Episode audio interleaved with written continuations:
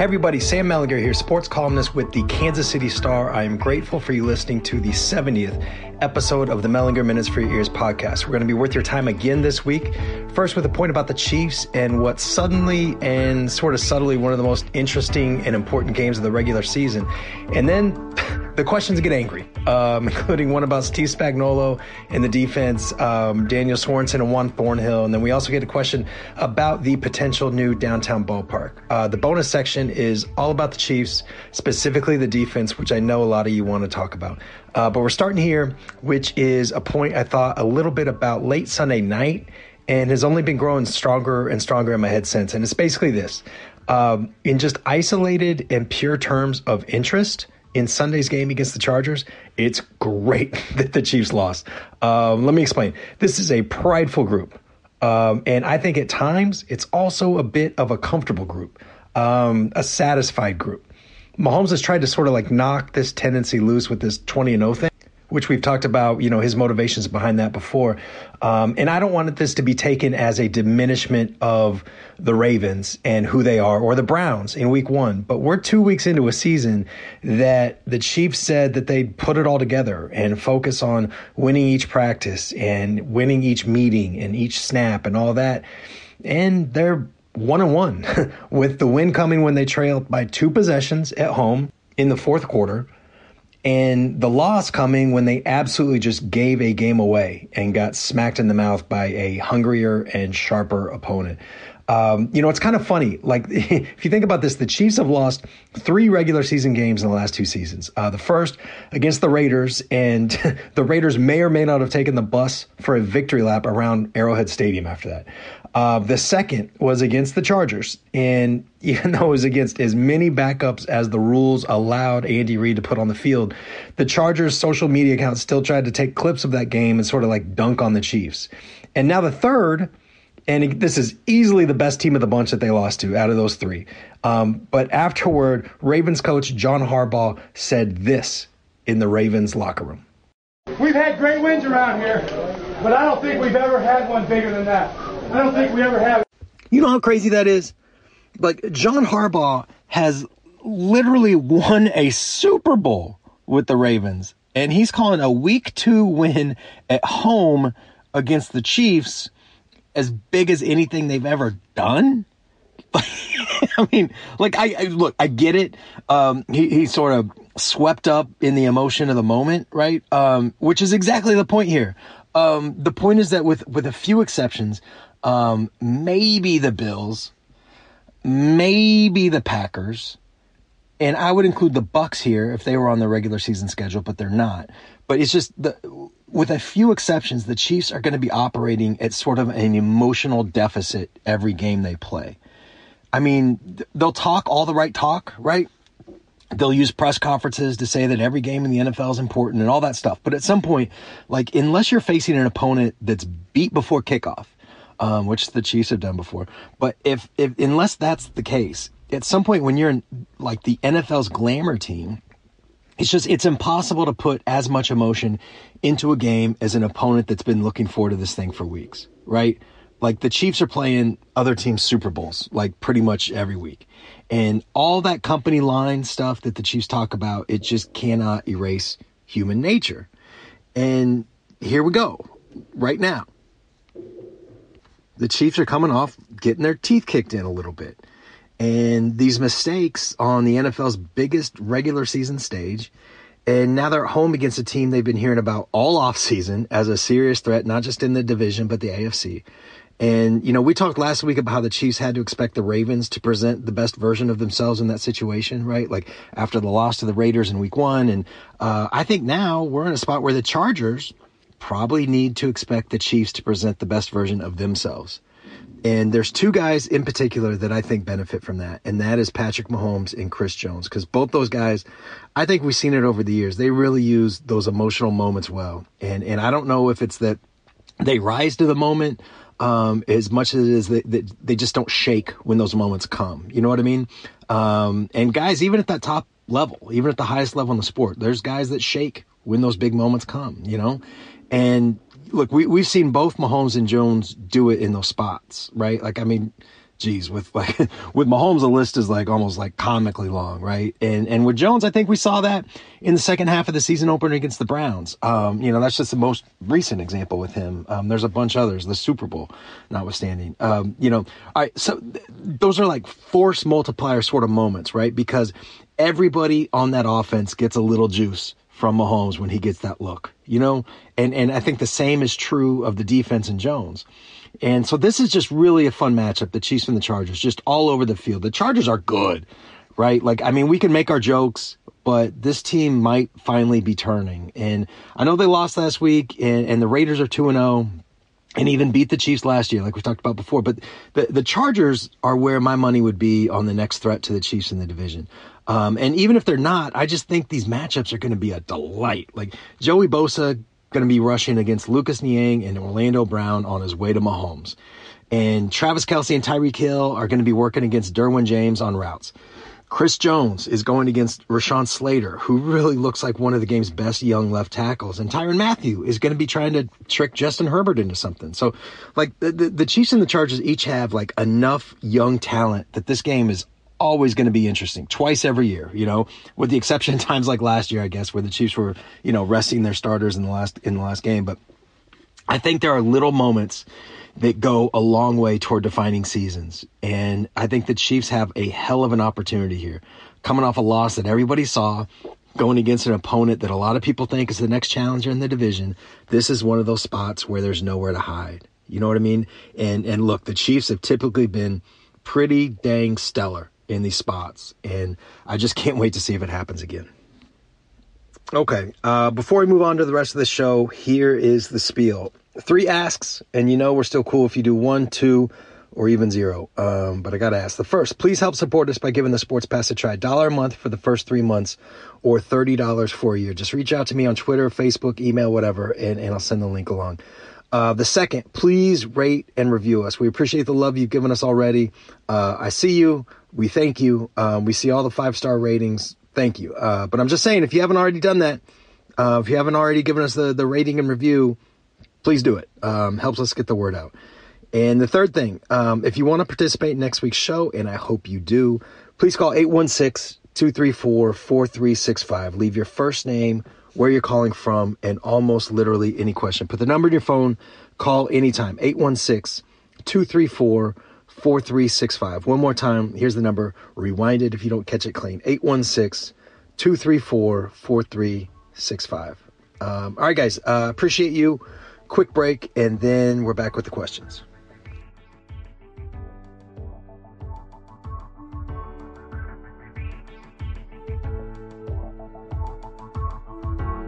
Hey, Sam, you wrote an article about the Chiefs and blamed it on Mahomes, and that's not true. Mahomes is the best quarterback, but so is Lamar Jackson. They are both good. That was an exciting game. The defense doesn't play half the game. The defense sits over there with, uh, what's his name, the coach, um, Spagnuolo, leaning over like, oh my God, did they do that? Did they do that? Uh, like he's in question of his defense team the defense doesn't play well, and isn't that the coach's fault? I know in um, business, if the clerk does something wrong, the manager is blamed. Let's get to Spag. Get rid of him, for Christ's sakes. Okay, so uh, things got a little heated this week. Guys, uh, which is fine, which is good. That's part of the fun in sports, right? And I'm not directing this at this particular caller, obviously, uh, because I'm cl- including her question. Um, passion is good, but you guys, like, I'm sitting here laughing because it, it's it's funny to me, but you can't, guys, just listen. You can't call in for the podcast and and start dropping f bombs, right? like it just it doesn't work. I mean, trust me. Like I, I probably cuss as much as any of you listening, but I'd also prefer to not either have to redo this whole show after my editor hears it, um, or get fired. Right? Like those, those are the two options. If I included uh, some of these questions that you got. That you guys called in with this week, um, so just work with me. Um, although I, I do have to admit, um, Scott from Lee's Summit, if you, if you're listening, um, that that line about Sorensen really made me laugh. So can't, can't again can't include the question, but thank you for thank you for the phone call. Um, okay, let's get, let's get to the question here. Um, I hope we're not getting to this point with Spags, guys. Um, you know, the the defense has been a tire fire. Like they've been atrocious. I mean, like in, my head, I was thinking that the Chiefs were a lot better in the second half of the Browns game, right? Like they only gave up the one touchdown, they got two turnovers. But then I went back and rewatched it, and the Browns should be ashamed of themselves for getting away from the run like that, and and and also basically just panicking. Um, you know, the the biggest problem the Chiefs have right now is just at the line of scrimmage. And, you know, Chris Jones is the only one getting pressures, which maybe would be fine, but the Chiefs have spent just too much money and, and just too many resources there. Like Frank Clark, obviously, but also a lot of second round picks, Jarran Reed signing. I mean, they, they've just spent enough to have a front seven like the 49ers or Steelers or Broncos, and it's just, it's not there. Um, they need to get better, like all of them, coaches and players. And if not, then there will be some decisions after the season. Um, you know, Steve Spagnuolo has a lot of juice in that building because that defense was an unmitigated disaster in every possible way before he took over. And a year later, they were Super Bowl champions.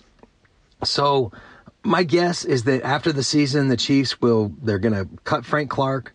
They'll cut Anthony Hitchens uh, for cap space, which I think will be around $20 million combined. Um, and depending on extensions for Tyrann Mathieu and Orlando Brown and Tyreek Hill, I think they're going to try to add more production up front, as well as maybe another playmaker on offense, probably some depth in the secondary. But look, guys, we're only two games in, and the Chiefs have played like two really good teams. So I don't, I just don't think it's the best idea to panic. Um, you know, there were a lot of people wanting to throw the entire defense into the ocean in October or so of 2019. You know what I mean? So, look, the, the Chiefs were 24th in points allowed in 2018, and they've been seventh and 10th in Spags' two seasons. So um, I just I, I, think we can wait a bit and see how this plays out. There, there are a ton of mistakes. We detailed them in the game column, the minutes, and another column that I think will be on the website by the time you hear this.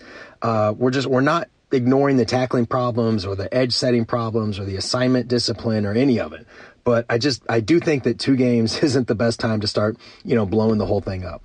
Um, and Scott, if sorry to go back to, but Scott, if you're listening, please call back again. Uh, you sound like a funny guy. Uh, we just need to keep the the uh, the the f bombs out of it. All right. Um, okay. Uh, one more airing of Chiefs grievances here. Hey Sam, this is Ian. I am in KC, Kansas.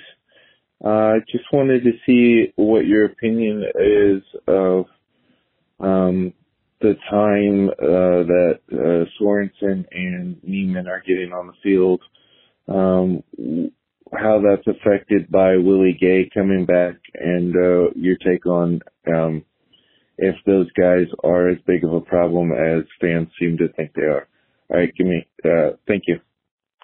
Yeah. Um, all right. So, like, with Sorensen and Juan Thornhill, um, I strongly believe in two things. Uh, the first is that Thornhill has the higher ceiling, uh, more versatility, fewer limitations. And when he's right, he is a really good player. Long, smart, athletic, just a, a lot of the traits you want for that position. Um, and he's a, a, really good complement, uh, complement with two E's. He's a really good complement for Tyrann Mathieu because he has a lot of range as sort of a, you know, a center fielder back there. And I strongly believe that he should be playing a lot more. I don't think it's a coincidence he played just 11 snaps against the Ravens, and I don't think it's a total coincidence that he was on the field. Two of those 11 snaps were Tyrann Mathieu's interceptions. I just, because I think that forces Lamar Jackson to do some other things. He can't just throw deep. That's covered. So he's got to force the ball into a tight window, and we see what happens. I, I just, I don't think that's a coincidence. Um, but here's the second part of this that I also believe. Steve Spagnuolo is not stupid. Dave Merritt, not stupid. Sam Madison, not stupid. Andy Reid, also not stupid. Uh, they see practices and we don't. They're in the meetings and we're not. They know the assignments during the games and we don't. So, I mean, look, like that doesn't mean those guys are above criticism or, or that we should just assume that every decision they make is the correct one. They're human. Um, and I do believe that sometimes you can get lost in the forest because of the trees kind of thing. But on this one, it just seems so obvious from the outside and the answers are so consistent from the inside that I just have to think we're missing something.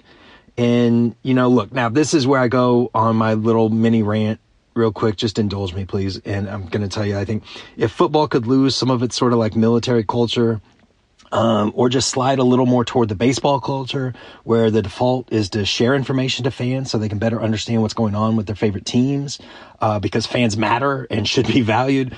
Um, I think if football could do that a little bit more, then we'd have a better answer on all this. But it is what it is, and that toothpaste isn't going back in the tube. So anyway, uh, rant over. At this point, like I think we just have to assume that Thornhill is good physically because if we're still talking about a knee injury from almost two full years ago, then we've got some bigger issues. But uh, assuming that he's good physically, the stuff that makes the most sense to me is that either Thornhill isn't completely there mentally, like he's having just a bit of a confidence thing going on, um, or the Chiefs are just in a spot where they trust Sorensen to be in the right spot more often, and that his instincts and history of making big plays are just kind of carrying the day at least for now.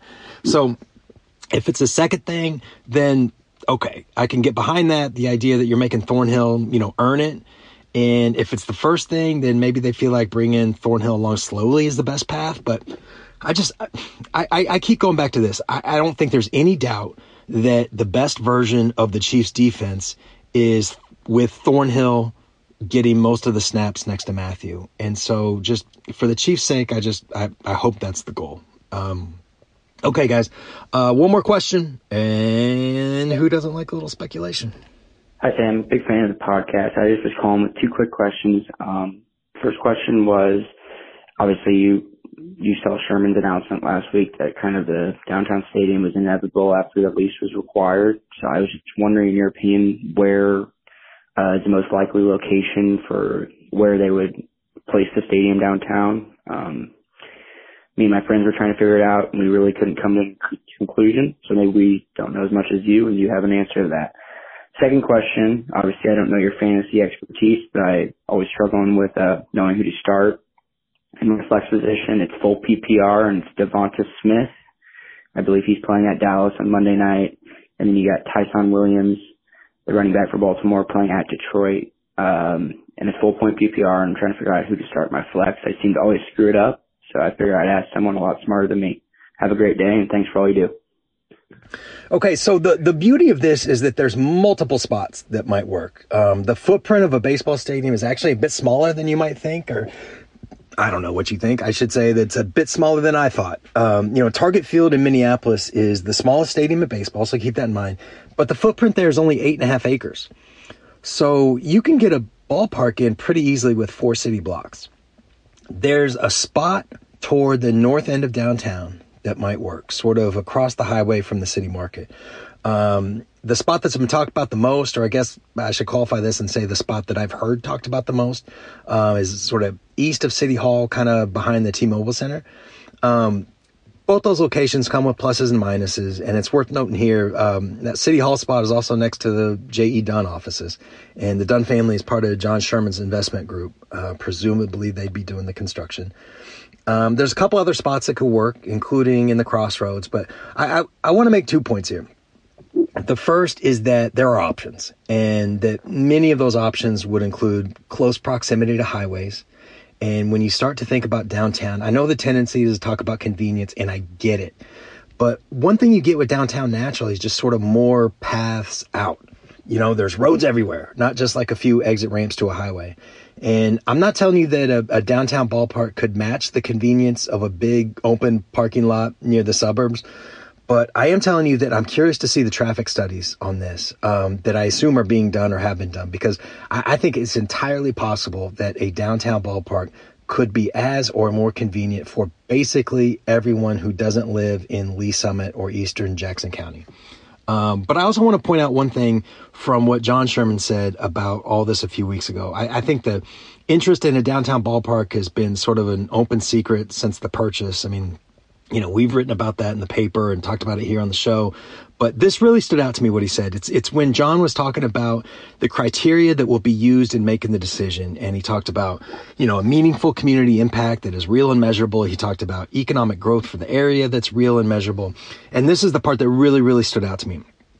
I'm quoting here. He said, We need to have a positive impact on the quality of life for our citizens of Kansas City with a particular focus on our underrepresented parts of our community, parts of the community. He did not say that by accident, guys. Um, he was not talking off the cuff. And I don't know exactly what he means by that. And trust me, I wish I did. But I do know that John has been, you know, a supporter of the Negro Leagues Museum since long before he bought into the Royals. I know all the work the Royals have been doing with the Urban Youth Academy at 18th and Vine. And I don't know. I, I just, I wonder if when John talks about a downtown ballpark, we're all thinking about, you know, like Power and Light and City Market and all that. And maybe John is thinking something a little bit closer to 18th and Vine. I don't know that. Um, I want to be clear about that. Maybe I'm just hearing something that's not there. Um, you know, maybe when he says the thing about underrepresented parts of the community, may, maybe what he means is more in terms of like sort of like what we're seeing with vendors at the airport right now. That the concession stands will have you know representative number of minority owned spots. Maybe that's maybe that's what he means. It's just something I'm wondering about. So, okay, guys, um, another awesome round of questions. I appreciate you. Uh, one more break, and then we are going to come back and finish strong.